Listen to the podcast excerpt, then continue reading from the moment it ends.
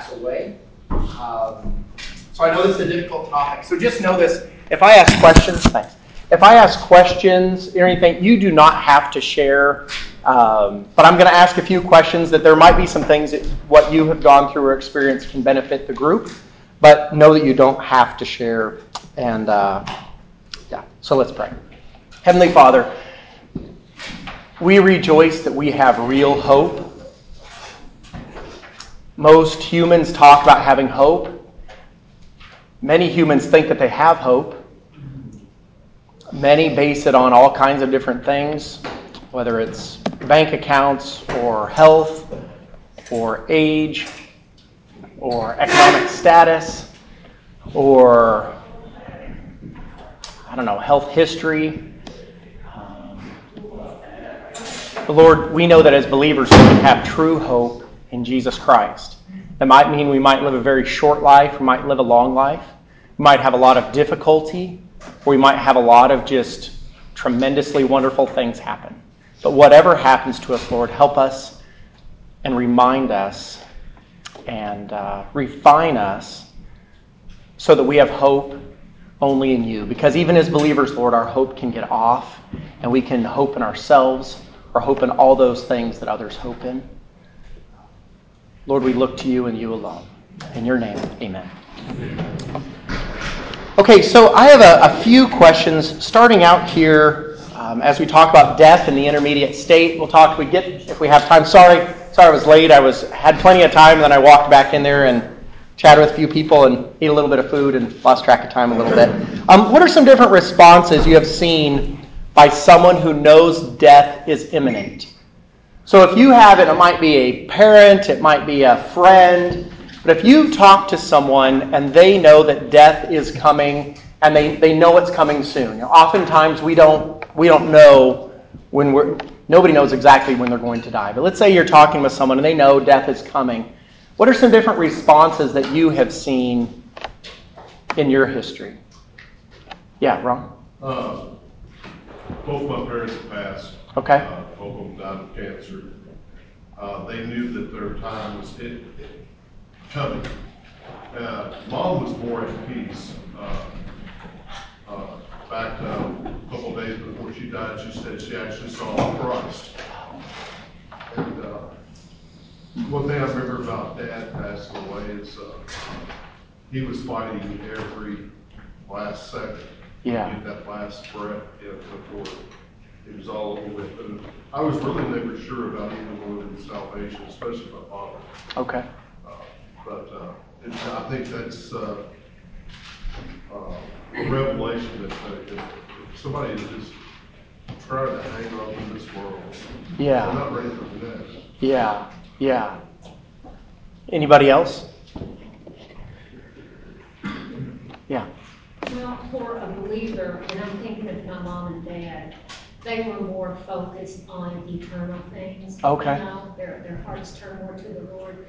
And, um, you know, something I'm always amazed at is when you see movies, you know, I mean, real life things, catastrophic or planes going down, they find the black box and, you know, people blaspheme God in their last seconds of life. And Yeah. it always is so shocking. Yeah. Yeah. I'm with you. I'm with you. Martha? I think, uh, also the suddenness, I had a nephew that died, I mean, saw him one day, he's dead, his- you know, a few days after his birthday. That every person needs to be aware that this day is a gift, and that God's gonna take them tonight, Yeah. and we take so much for granted in the day that God gave us, but an unexpected death, and, and that's, it's, it can happen. Sure. And I think we just walk around as if we're safe all the time. But every young person without Christ needs to be aware to run to Him. Because they don't know Right. what death and when it's coming. Right. Right. So, Absolutely. Anybody? Anybody else? Yeah. I was working in a funeral home, I'm surrounded by people that are uh, suffering the loss, but I see two things. One, a desensitivity Mm. to death, especially those that work in the industry that are around it. They become desensitized. Uh, the second thing is a denial Okay. of death. Uh, Probably one of the saddest things in our society today is this uh, health and wealth gospel Yes. that refuses to admit that they're going to die, they're going to be healed instead, and they won't allow their, their words to even, they won't even allow themselves to contemplate the possibility of dying. Sure. They think that's a, a lack of faith, and uh, that's a sad situation to be in. Right, right. I agree. We've had some experience with that as well, and tough to see. I think two two responses I typically see would be from believers either confidence and not cockiness, but confidence in I love my Savior, I want to be with Him. But I've also seen fear, and as a pastor, you're with people oftentimes who get close to death. I've seen fear a lot. I remember being with a pastor one time, and he was really upset that this person was afraid. And I would just say this I err on giving a lot of grace there because a lot of times we're, we're scared of things that we haven't experienced before. You know, your, your first time your kid gets on a zip line, they're thinking, 20 feet down there, is this thing, you know, I, I've never done this before. And so I think even with believers, Natalie's grandma had some fear at death, and, and there was no doubt of her salvation. She loved Christ dearly. But she'd never died before, and physically her body was falling apart. She wasn't sleeping well. There's a lot of emotionally difficult things going on at the end of her life.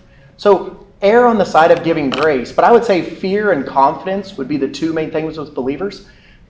I think it's interesting, but unbelievers have the same thing. It's fear and it's confidence. Now it's it's different fear because the fear of a believer is saying, I've never experienced this before, but I trust my Savior. But is this going to hurt? What is this going to be like? Um, the fear of a non believer is, is different than that, absolutely different than that. I think it's interesting how many people that would be.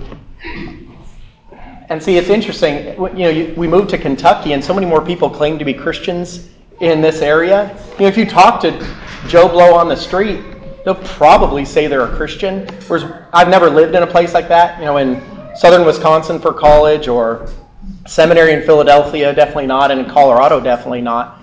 If you ask your average person on the street, it would be a surprising thing for someone to say, "Oh, yes, I'm a believer." But it is. Uh, um,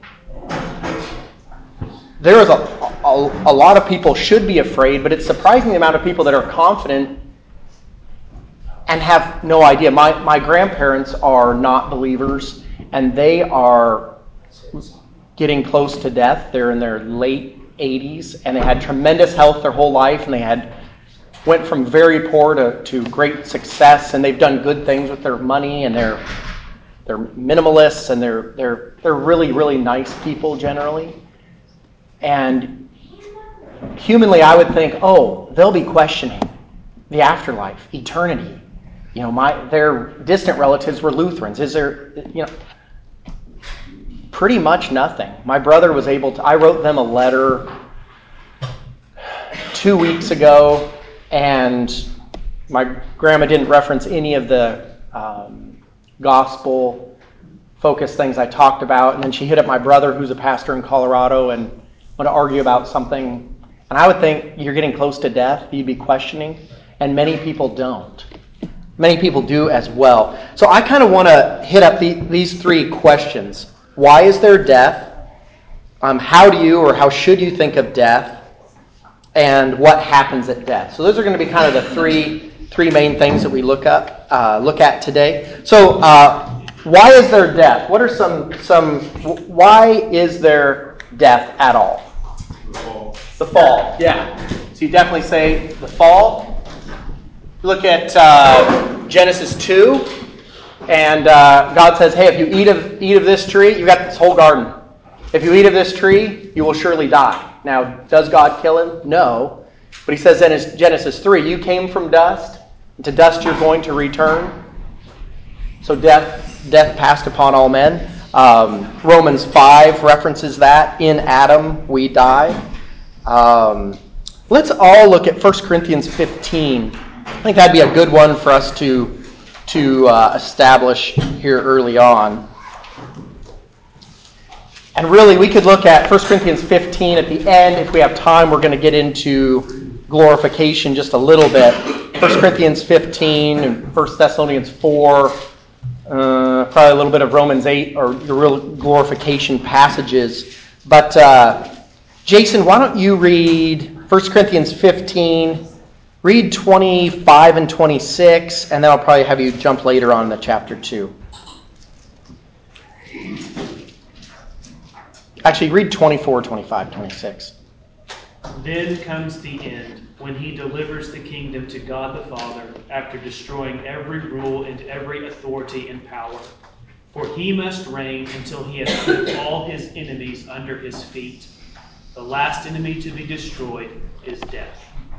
So, fallen world, sin, it's death. Read uh, uh, 50. Read 53 through uh, 57 as well, Jason. For this perishable body must put on the imperishable, and this mortal body must put on immortality. When the perishable puts on the imperishable, and the mortal puts on immortality, then shall come to pass the saying that is written Death is swallowed up in victory. O death, where is your victory? O death, where is your sting? The sting of death is sin, and the power of sin is the law. But thanks be to God who gives us the victory through our Lord Jesus Christ. Those are powerful passages because we can feel defeated by death. If you've had someone very close to you that died, maybe, maybe you were a very young believer, or maybe before you were a believer, or maybe before you understood, it looks like death wins. But it, but it doesn't. It's just a short amount of time. I remember Larry Reed talking with him. He's not in here, share it. Um, I remember talking with him about his kids being in, or some of his kids being in Italy. And I said, I know, I can only imagine how hard that is to have them be all the way over there because you'd like to influence those kids for Christ, you know, his grandkids. And he said, Yes, yes, but at a real, really basic level, he said, But I'm looking to being with them for all eternity. And so this is a short, short time. I think as believers, if we can think biblically about life, and we can think biblically about eternity, it pushes such tremendously good things here. But if, if we're just focused on the here and now and on this life now, then, then at death, we give up, or we can give up. It's one of the reasons with, that suicides are so high when a loved one dies. People say, I can't, I can't do this anymore. We have a, I have a, a, a friend of mine, a pretty good friend of mine in college, died of cancer about five years ago. And uh, his wife just wrote on Facebook a couple weeks back when, when my husband died, and Ernie was a pastor and had cancer and he wasted away, and it was it was awful and ugly and horrible. And um, I had written his wife, who I had never met, because um, he was church planting in, in uh, uh, Canada, back where he was from. I had written her a couple letters. She had asked for letters about stories of him so she could tell her kids about him because some of them were pretty young. And uh, she just wrote on Facebook just a few weeks back, she said, I, I tried to end my life about six months after Ernie passed away. And she said, and a big response I got from people was condemnation. How dare you? How dare you? And she said, it's absolutely true. It was sinful. It was wrong. But she said, all I could do, I couldn't sleep at night. All I could think of was Ernie wasting away. Ernie wasting away, and I just couldn't face life anymore. And then she came through it, and, and God, in His grace, sustained her life her family is doing well now. God actually gave her, she's, she's remarried again and just had a little baby. And she kind of walked through that journey and she said, I got my eyes off of eternity, and this life seemed like too much. Probably most of us have been impacted with those that have committed suicide. And I think a huge part of that is when this life becomes too much. And so a huge pusher for real Christians is to push eternity Yes, we're living for God now. Yes, we've been giving blessings now. Yes, absolutely. There's all kinds of now, but there is all kinds of future. And we need to push that because this life can and is overwhelming. So, so keep that in mind. So, fallen world. Um, what are some other reasons? Why, why is there death? Or maybe what death is not? I, I put down here, so so the fall is the main one. But death is not punishment for, for a believer.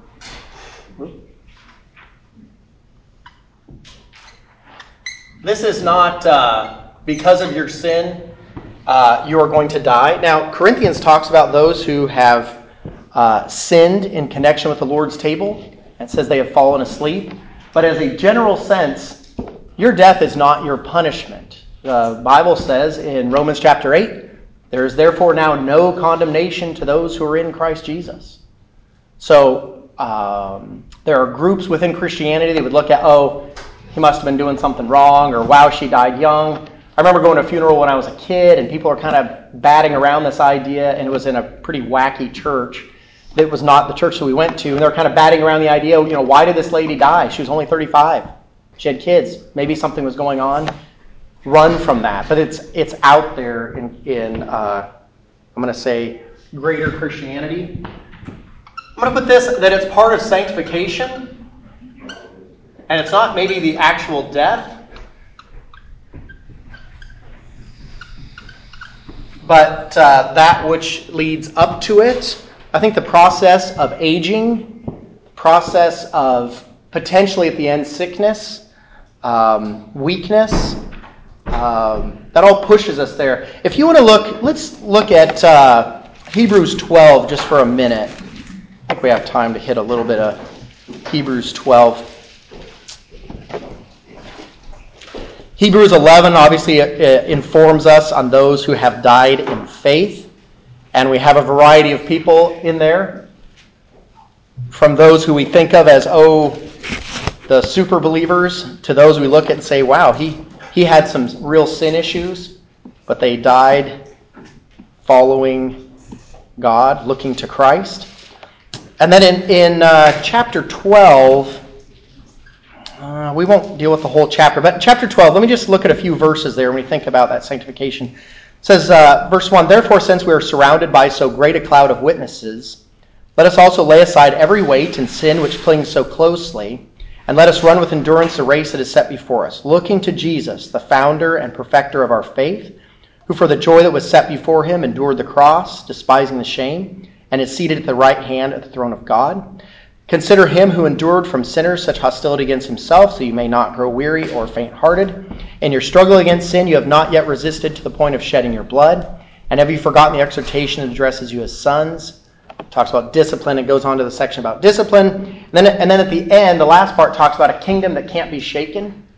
I got two chairs over here, and uh, I got one chair next to Matt. Henry, this one. It's a good chair right there. It's here. It's calling you. It's calling you. I think these are all things that, that push us in our sanctification even right now. So, why is there death? Death should push me to be saying, hey, others have died before, others have gone before, others have been faithful before. I want to be faithful too. There's times of persecution, there's times of hardship, there's times of difficulty. My body isn't holding up. We, we've all felt, I talked to my brother the other day, he's 45 and I'm 43, and he said uh, that my nephew, who's 15, he said he and my brother was a really good football player, and he said he said that his son, who's 15, blindsided him and, and out in the backyard and just hit him in the ribs and took him down to the ground. And my brother Jared said, "I just, I, I just feel old. I you know, I, you know, this kid, this kid, you know, he took me down, and I said I play basketball with the teens now, and I go to jump and I don't go up. like, wow, okay. And, and, and how much more? I mean, uh, Pastor Keith Maddie has shared, you know, multiple times, said, I was the young guy, and now I'm not the young guy. You know, we've all heard him say that, right? But part of that process sanctifies us. And it pushes us to say, I'm not going to live forever on this earth. What, what is my life like? Who am I following? Who am I trusting? And I think that's the fourth thing. I think it pushes us to look at eternity. Wiley has a had a friend named uh, Tim Williams. So, why did you reach out to Tim Williams? Had Tim Williams been looking for Christ ten years ago? No. No. He he passed away what six weeks ago? Yeah. Okay. So, so why, why did you reach out to him? Well, he actually saw me driving down a road and followed me. Okay. I didn't recognize him. He used to have long hair, and all his hair was gone from chemo. So then I found out he had cancer and I knew he wasn't uh, a believer, so that's why. Yeah. So how did you reach out to him when he? So you're a fairly busy guy. You have family and work and stuff, and he wasn't your best friend from back in the day, is he? No. Kind of an acquaintance. Okay. So and five years ago, was he looking to Christ? No. Pretty wild living guy, would you say? Yeah. Yeah. So how did you reach out to him? Um, just went and visited him and talked to him about, you know, the Lord, what he, that he, was he praying to the Lord? Did he, would he know about that? And was There. Yeah. Keep going. But then he wanted, I must, I must have sounded pretty ignorant because he wanted to talk to a pastor. Well. Someone who really knows. no, no, no, no. He Yeah, I Thad went there and started talking to him. Well, you took him to Evansville. I mean, so you took time out of the middle of your day of work, which typically guys that work construction don't really do that. Hey, let's drive to Evansville in the middle of the day. You took him to doctor's appointment, at least one. So I came on the scene just because some I don't know. You were sharing the gospel accurately, but I had some time that you didn't have. And so I'm I'm spending time with Tim Williams and he's saying basically he couldn't quite figure out why this Wiley guy would run him back and forth to doctor's appointments when he's dying and they're not best friends. I mean, that's a condensed version. Why would this guy reach out quite like that? I said he loves Jesus Christ and he also knows about eternity. And eternity is really long. And this time on earth now is really short. And he knows at one time Wiley was far from Christ. And so I shared the gospel with him as you shared the gospel with him. Shared the gospel with him several times. Probably went over there six or eight times. Um, and he kept saying, I only have five months to live, but you could spend not very much time with him and know he didn't have that much. So he, he passed away. Now, he professed faith the third from last time I went there, but um, I don't, you know, when, when you're on tons of morphine and different things at that time and you're self medicating some, I, I don't, I don't know, but I, I prayed a bunch that he would come to Christ, and and I'm going to trust in in whatever whatever God did there in his heart, but um, I think if Wiley didn't have an understanding of eternity, he might he might have even what if he had an understanding in his head about eternity? I know eternity's long. Oh, I know I'm going to heaven. But what if he said, "Yeah, but I've got this job to do." I mean, it probably you took time out of your day on multi, on different days. But I would say it really pushed him to say, "I need to help him with eternity." And I think it does that for us. It's hard to be around someone that's going to die. I remember as a pastor, the first time I sat with a lady as she passed away, and uh, she had great confidence in the Lord. She'd actually been a missionary to China back in the day, and it was I had some great talks with her until she couldn't talk anymore, and you know we were there a lot, and uh, um, but push that in your mind. Eternity is long. I told some young man, young men that last week when I talked to them on the phone. Eternity is long. And I think death pushes us that way. Yes. Um, also, maybe some under that, Yeah. I'm thinking about that scripture in Ecclesiastes that said, it is better to go to the house of mourning than the house of feasting. Yeah. That's the end of every man and Yeah. the heart. Yeah. And, you know, when you're, you see that body stretched out there, it should cause us to consider our own mortality. Yeah. Yeah.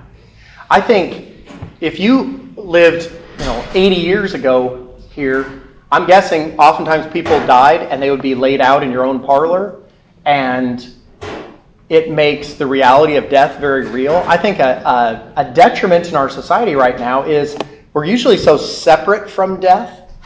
Um, so a normal thing back in the day would be to have, you know, grandma or great grandma might live with you until she passed. Or, but but now the norm in our society, and I'm not condemning the use of nursing homes because with health needs and different things, sometimes that needs to happen. But um, when you're caring for grandma, you're looking at eternity differently. I remember Natalie in your sophomore, freshman year of college her grandpa was dying, and her mom was working, and your stepdad was working, and your mom was going to school. And so Natalie was a caregiver, caregiver for her grandpa as he passed away from throat cancer. And most people wouldn't have 18 year olds do that. I mean, she had to take him to the bathroom, she did everything. Um, but don't you think that changed you and affected you? And Natalie loved the Lord then, but I think she looks at eternity and is willing and interesting to care for people in a different way having done that.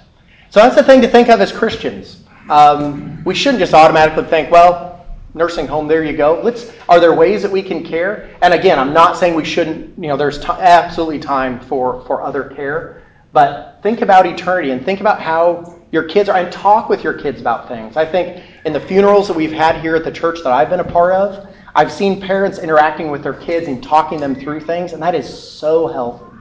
It is such a, a, a big deal, and then we'll, we'll move on. A big deal in Colorado, where we're from right now, is people not claiming their family members' bodies anymore. And you're talking about a wealthy area where we're from. Uh, Larimer County, Colorado, is very white collar, very educated. Um, you know, a house here in Owensboro that's 150,000 would be 350,000, 400,000 there at least. And uh, they're having a terrible, you know, Natalie's parents were deputy coroners there until they retired last year. And they said the amount of people that are refusing their families' bodies is just astounding. And they're saying just because there's, there's count, a county grave that's free, um, you can't, it's not accessed like normal cemetery. They don't set it up like a cemetery. But if you refuse to take the body to pay for, you know, the, the stuff from the funeral home, the county will will bury you in Larimer County. And uh, remember Diane, my mother-in-law, saying we're having doctors come in and saying I didn't even like my mom. I'm not paying for it. And they're driving in Lexus. You know, it's not a financial thing. It's a lack of honor thing. And that's only going to become more normal in our society. And so, one of the things that the early church was known for was what? Hey, when people died, we, we are willing to bury your dead we're not just going to throw them in a fire and have them be burned up. We're willing to bury them. And that was a, a mark and a sign of, the, of Christians in the early church. So I think our, our honoring of the dead, honoring of the body, is going to again be a mark of a believer. So I'm thankful, you know, for Dave and for others, but we as believers must must do that. So, uh, how do you think of death? And I will say sometimes I can get a little off in this. I think I can, me personally, I definitely lean towards to be absent from the body to be present with the Lord, and I'm rejoicing in that. But but we do know that the Bible says, hey, that it's that death is the enemy, the last enemy. Uh, Jason had read that. Um, so so I would say this: um, death is the enemy, but there's also joy and gain, right? So how do you how do you fit those two together in your mind? Yeah, Jason long for the coming of Christ. Yeah. We will not have to face the last enemy. Yeah. It will be, yeah, our glorification will be instant and not yeah intermediary. Yeah, yeah. When when you and again, only share if you want to share. When you have had someone you love pass away, how have you dealt with that? Have you leaned heavily towards one and had to preach the other one to yourself? one or the other? Any any thoughts there? I had a friend that died a couple three years ago with ALS, uh, and uh, there was definitely more joy that he died, even okay. though you miss him. Yeah. And he was, uh, you know, very close family friend, not just my friend. Yeah. But um, in the, the sense where it's an enemy, I think back when I was when I was like 16, there was a 12 year old kid on the mission field who was hit by a drunk driver and killed. That affected me very differently. Yeah. Um, because you know he was a vibrant 12 year old. Sure, sure. It's just either I, I, they were both Christian. Yeah. Okay. But it's still with Jay. It was like he's not stuck here in this body anymore, where he's in a wheelchair and he can't move. Yeah.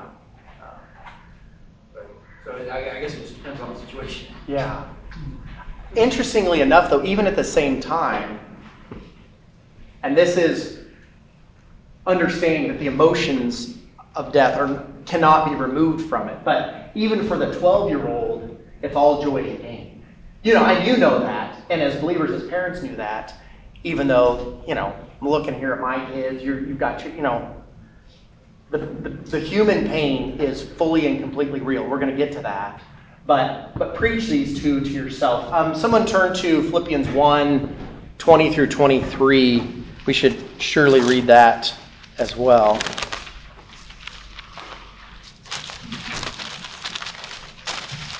Elise, do you want to read that?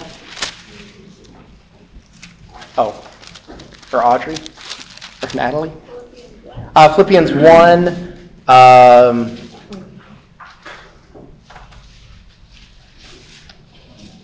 yeah, you can you can start. Uh, yeah, start in 20. My eager expectation and hope is that I will not be ashamed about anything, but that now, as always, with all boldness, Christ will be highly honored in my body, whether by life or by death. For me, living in Christ is living is Christ and dying is gain. Now I live on in the flesh, which means fruitful work for me, and I don't know which one I should choose. I am pressured by both. I have the desire to depart and be with Christ, which is far better, but to remain in the flesh is more necessary for you. Since I am persuaded of this, I know that I will remain and continue with all of you for your progress and, and joy in the faith. Okay, and you can stop there. Good. Excellent. Um, I want to read. Um, I think sometimes, and we referenced this earlier, but we can feel scared and deep grief, and those aren't wrong things. Um, I have a. Uh, I have a, an article by Tim Challies, and it's uh, it says how to grieve like a Christian. And I won't get into the entire thing. And, and he doesn't cover this if you, if you want to look it up or if you want to read it when I'm done afterwards or something. But it's how to grieve like a Christian. He doesn't cover all the details. I would probably think he could have maybe made it a little bit longer. But I would, but I would say this because he doesn't reference this here. But I would say this. First of all, um, deep mourning is not a lack of faith there are those, many of you have maybe been to uh, funerals or whatever where they want to turn it into a party and you're not allowed to be sad. That, that's, that, that doesn't fit with Scripture. I mean, in, in John, what does it say? Jesus wept um, when Paul in Philippians, when he says Epaphroditus was, looked like he was going to die, He said it would, would have been, you know, basically anguish and sorrow.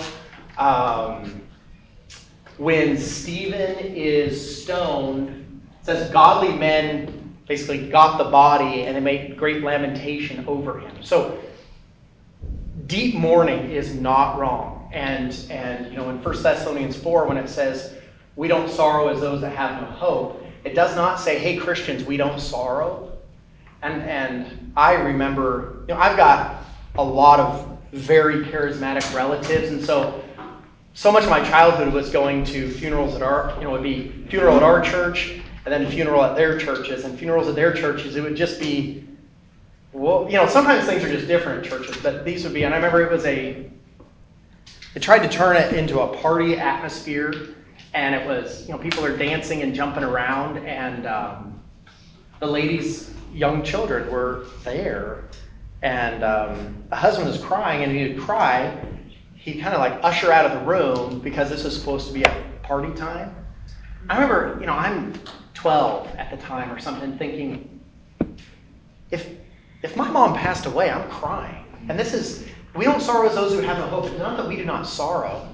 It can be deep, deep, deep sorrow. Yeah. Part of the grief we have as Christians is if we had someone die who was close to us, who was a mentor, sure, teaching us or encouraging us, or sure. So that kind of grief you know, it's, it's like, who's going to do this now? Pastor Ted's a good example for the whole. Absolutely. Church. Absolutely. And be thankful. I, I've said this to people multiple times. Because I've had people, for when we were at the Patino shelter, there was, people would pass away a lot. There was a lot of drug and alcohol abuse and bad decisions. And so there were, you know, so and so's not here anymore today. And people would be sad, hey, you know, this guy's gone, this guy's gone, this lady's gone and they would cry and say, I'm sorry, I'm sorry, I'm sorry. You say emotions are a gift from God. It might not feel like it at times, but they are.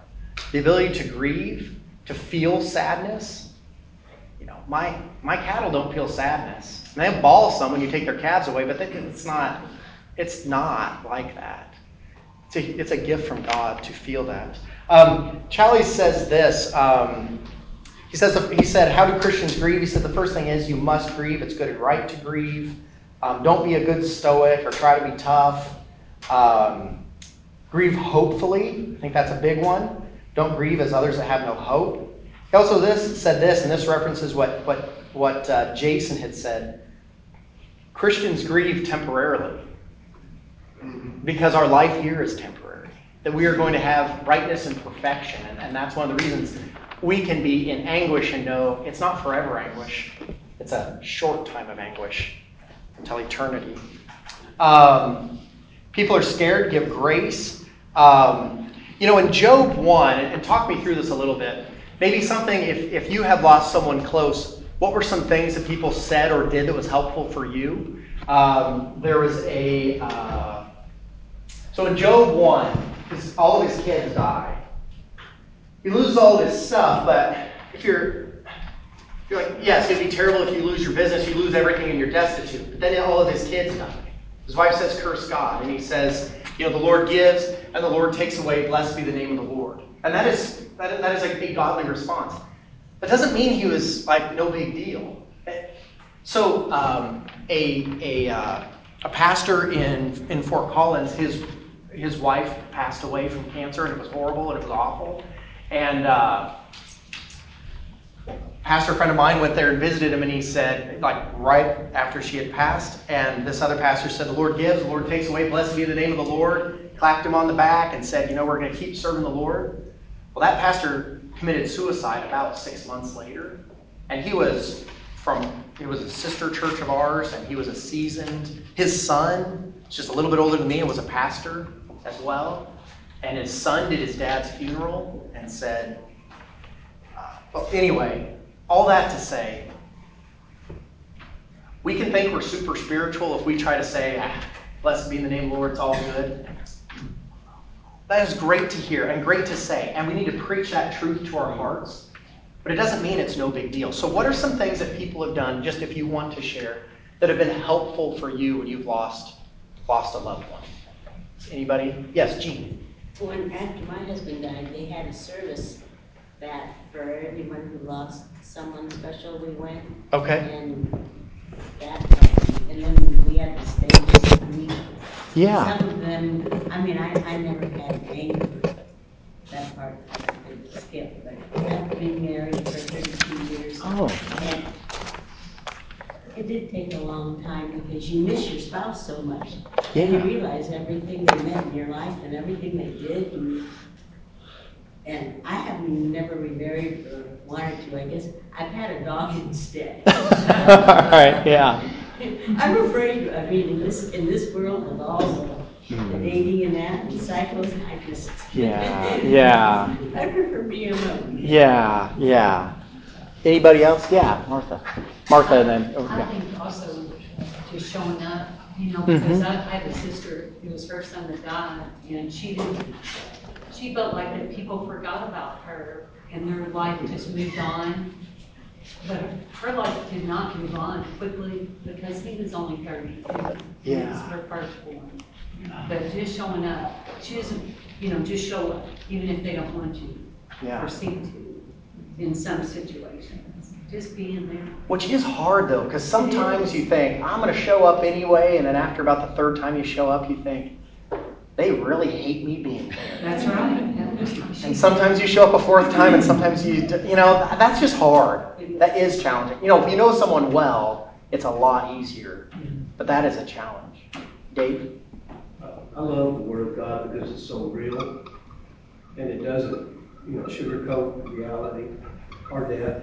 Uh, And I was thinking of the scripture that says, uh, we mourn with those that mourn, Mhm. weep with those that weep. Mm-hmm. And uh, you need to enter into that with them, recognizing that uh, there is a legitimate place for them. Yeah, yeah. And sometimes just crying with someone is the best thing you can do. I will say, I think it was, I'd been at this church for two weeks, and I was riding around with uh, Keith Withrow in Henry's plumbing truck, and we were just talking, and uh, he said he was telling me about the church and telling you know, and he said uh, he was talking about a few people that had passed away, and he said our our church. How did you word it? Our church dies well. Lives well. Lives well. Taught us how to live for Christ and then to die with Christ. Yeah, yeah.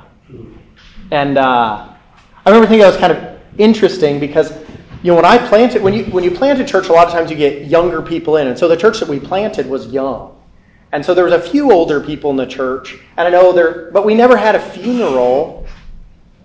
I did at my sister's, but that wasn't our church. So we didn't have a funeral in six and a half years. And part of it was a small church, but part of it was just it was a lot of younger people. And so I remember hearing that from Keith and and and it's true because I've seen funerals since then, and people are saying to live as Christ, to die as gain. I'm looking to Jesus. I'm looking to Jesus, and it's a, a lifetime of that. We don't learn that in, an, in, a, in a moment or in a few weeks. It's a lifetime of that. Okay, so let's um, a few th- uh, just I'd put this here. Obedience is more important than life. In Acts 14, Paul goes into Lystra. They stone him, gets outside the city, he's left for dead, and it says the next day his disciples came and went back into Lystra. It doesn't say that he preached, but I'm sure he did. He went back into Lystra. Hey, you people that tried to kill me or whatever happened there, he's left for dead. He goes back into Lystra. Then a few verses later, he goes a little more missionary journey and says, and he ran by this town, this town, and Lystra on the way back home. So, but at other times, Paul would say, hey, I was going this direction, and the Spirit stopped me, and I went back this direction. So the Spirit guides, but obedience, he knew that's where the Lord wanted him. That's where he was going to be. Um, Acts 21 and Acts 25, he says, Hey, I'm ready to die in Rome. I think he says that to the Ephesian elders in Acts 20 as well. Um, so, what happens at death? Uh, the souls of believers go into the immediate presence of Jesus, and the souls of unbelievers immediately to eternal punishment. Um, purgatory, soul sleep, Old Testament believers. We don't have a whole lot of time, but just a little bit there. Um, um, Roman Catholics will typically look at, at Maccabees, where it has a kind of a vague section where some soldiers are actually in idolatry. So it's technically a mortal sin in Roman Catholic theology to to if you die while you're in idolatry, you have no chance.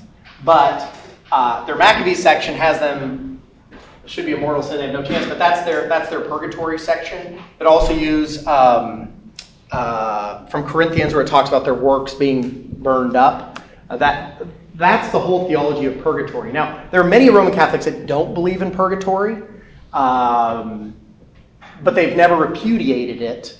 Um, but again, so that's that's just an apocryphal book. Maccabees is where purgatory is found.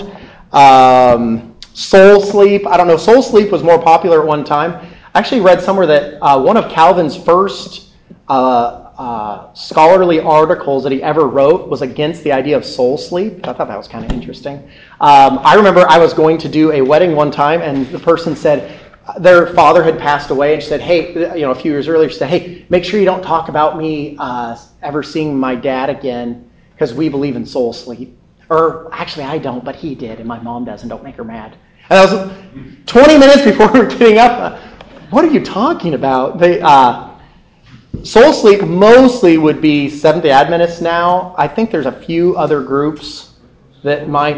What's that? Jehovah's Witnesses? Okay. And so the idea of soul sleep is that when you die, you stay in the grave and your soul stays in the grave, and then at the return, every, everything uh, comes, comes up. Um, they would use the terms of sleep in the Bible that you're not really dead or that, that you're, that's your soul sleep right there. Um, and then Old Testament believers, there's some diversity, and one of the reasons there's a little bit of diversity on this is that there's not a lot in Scripture about what happens to Old Testament saints when they die. It's not like there's 80 verses on it. Um, so Roman Catholics would go with limbo, and actually there's so limbo. The kind of idea of limbo is you've got hell, and limbo I think is kind of on the, the edge of hell. There's actually two limbos. Uh, unbaptized babies get one, isn't there? Yeah, I didn't grow up Catholic, but uh, or you would say like what Sanctus, whatever, Latin. Uh, but basically, so uh, adults go to one and babies go to one, and um, you know, the, the short answer is Old Testament believers, when they die, they would be, be with God. Um, you could look at Enoch, uh, walked with God, and then it says he was with God. Um, Matthew 22 talks about Abraham, Isaac, and Jacob. It says, not the God of the dead, but of the living. We could look at the Lazarus story from Luke 16. Some people would argue that that's not really a parable because there's names and details given that aren't, aren't don't fit with regular parables. I don't really care if it's a parable or not a parable, but it, it's not a prescriptive connected to that, but it does give details. God saying, "Hey, this is this is what is happening. Here's an approximation of what is happening right there." Um, so, so none of those fit with biblical theology. John 14, Jesus says, "And if I go to prepare a place for you," He's talking about, "I'm preparing a place for you, so you're going to be coming." The thief on the cross today, you'll be with me in paradise. And I would say also with uh, Lazarus, you know, he didn't die and, and his soul wasn't just sleeping. It says he died and then he came forth. So, uh, souls of unbelievers immediately to eternal punishment. Uh, two, two, two theologies, wrong theologies, are really popular 20 years ago, I think have lessened in popularity. So, 20 years ago, some mainstream Christianity was pushing for annihilationism and second chance salvation. And I would argue a little bit more that those have kind of dropped off the map of those that claim normative Christianity. So when I was in seminary, that was a really big deal. McMaster University, which is near where John Hogue is from, uh, they had a guy named Clark Pinnock, uh, theologian who pushed open theism. It was a really big deal 30 years ago. Uh, and even when I was in seminary 20 years ago, it was a really big deal because he was churning out article after article. He believed in annihilation. Annihilation basically say when you die, you just cease to exist. And, and, and purported Christians were pushing that. There's no hell. Now those that push that kind of fallen off the map a little bit. But um, a few things there. You could look at some of the same scriptures, but Luke 16 with Lazarus. Um, Revelation 14 talks about the smoke of their torment forever. Matthew 8 talks about weeping and gnashing of teeth. Um, second chance salvation, Hebrews 9 talks about it's appointed unto man once to die, and after that, the judgment. Um, there's, we had some people, when I was a pastor, we had a few younger people in our church that were, when I was a pastor in Colorado, that were pushing for second chance salvation. And uh, trying to find it in Scripture. And I remember doing quite a bit of study on it because it was it doesn't fit with Scripture. But these people had kind of cobbled together kind of a, a theology of it, and there's still those that do that. But um, one of the things I just said from a practical level is Paul seems to give his life pretty aggressively to sharing the gospel. If he knew that you just got another shot in a little while, he'd say, All right, well, once you die and you see how bad it really is in hell, you're probably going to say, You know, I'd really like to get out of here. I mean, it just doesn't fit with any type of theology of the Bible, but it's it was very popular for a while, and there's still those that push it pretty hard. Second chance salvation doesn't fit at all with with Scripture. Um, I don't have time to get into glorification, but if you want to just write this down, 1 Corinthians 15, really the entire chapter.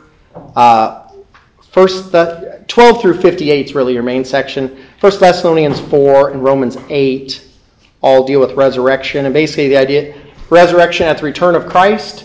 Uh, those who have died will have get resurrected bodies, and their soul and body, resurrected body, will be reunited. Those who are living at that time will keep their soul, but will get a resurrected body. Um, you can look at Revelation 20 for some of that. And then, just in closing, um, I was thinking about some people in our church, and I was thinking, can you read sad stuff without crying? Okay, so I'm going to have you read that in just a second, okay? But don't read it yet. Um, I met with, you, you, most of you know Harold Condor, Condor better than I do, but I, I met with, I met him a few different times. Even when I worked for Henry's Plumbing, he was walking the mall one time I was working there, and he didn't know who I was, but I chatted with him for a while and asked him some questions about the church, and I think I was on the clock while that was happening. Uh, it was a break time. It was a break time. Uh, he would go there and walk, and uh, I, I, went over there. You know, I've been trying to get to know people in the church better that I don't know well, and so I went over to his house and we talked for maybe an hour and a half a couple weeks back, and we shared the gospel and walked through the good news of Jesus with with Mike, and uh, Harold told me stories about the church. He told me about the church he was part of before Heritage came about or he heard about it. He told me stories about, you know, meeting this Pastor Ted guy serving in the church here how his wife had passed away. And, you know, he'd name a name and he'd say, well, it's, it's probably late 80s when they, you know, they passed away or they moved to somewhere else. And I thought, and, and he's, you know, he is very, very thin and his health is not good. And he keeps having to go back and forth to the hospital and breathing treatments and, um, I told him that a neighbor of mine down in Ohio County had said, I used to work with this guy named Harold Conder, and he said, he's an older guy. I mean, he's old. He's 10 years older than me. and uh, this neighbor of mine's pushing 80, and uh, I think Harold's pushing 90, I think.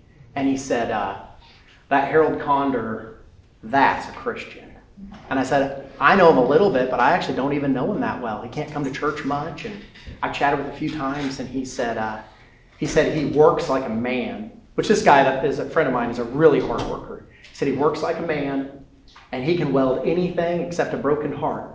But with a broken heart, he can point him to Jesus. whoa. So I told Harold that. I went over there and said, hey, do you remember uh, Charles Davison? Oh, he was a good young guy. And, you know, we had a, and they worked at Green River. And I thought, that's, man, I, that's what I want for our church. I want, I want people that are a shining light. I'm looking to Jesus. I'm working hard at my job. You know, Harold wasn't a pastor. Harold, Harold, he cleaned at the church after he was done there. He got laid off sooner than he wanted to be laid off. He kept working and he was faithful. And that's what I want us to be. And then I want, Chris is going to read this. This is from a mom uh, in 15, does have a date on that?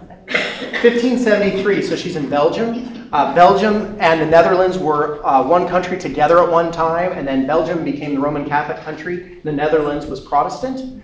Um, and so she's in a Catholic area, and she was going to be put to death.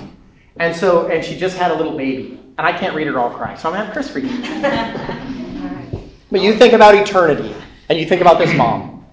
Elizabeth Hendricks wrote the letter in 1573 from prison shortly after giving birth to a daughter. Janneken? Elizabeth's husband had already been executed, and she herself was about to meet the same fate. She was leaving the letter for Janneken, both as a remembrance of herself and her husband, and as a guide for her daughter's moral and spiritual development. The true love of God and wisdom of the Father strengthen you in virtue, my dearest child. I commend you to the Almighty, great and terrible God, who only is wise that He will keep you and let you grow up in His fear, or that He will take you home in your youth. This is my heart's request of the Lord. You who are yet so young, and whom I must leave here in this wicked, evil, perverse world. Since then the Lord has so ordered and foreordained it that I must leave you here, and you are here, deprived of father and mother, I will commend you to the Lord. Let him do with you according to his holy will. He will govern you and be a father to you, so that you shall have no lack here, if you only fear God. For he will be the father of the orphans and the protector of the widows.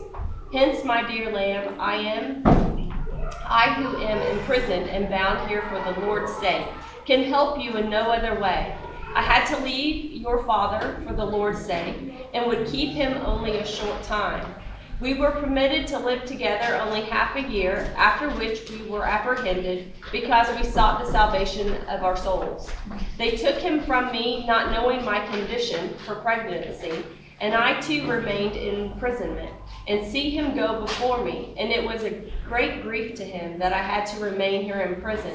And now that I have abided the time, and borne you under my heart with great sorrow for nine months, and given birth to you here in prison in great pain.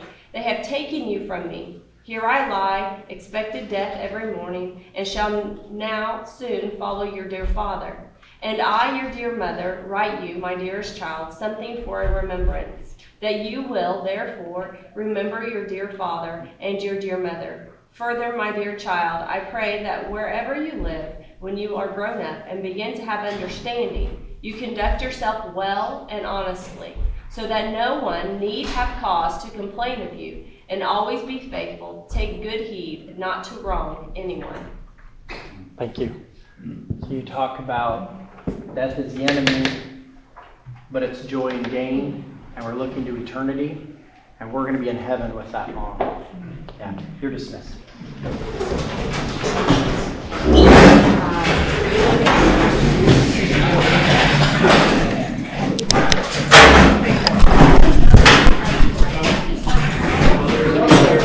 Can tell your husband that I turned it off all by myself. Did you? Okay, good for you.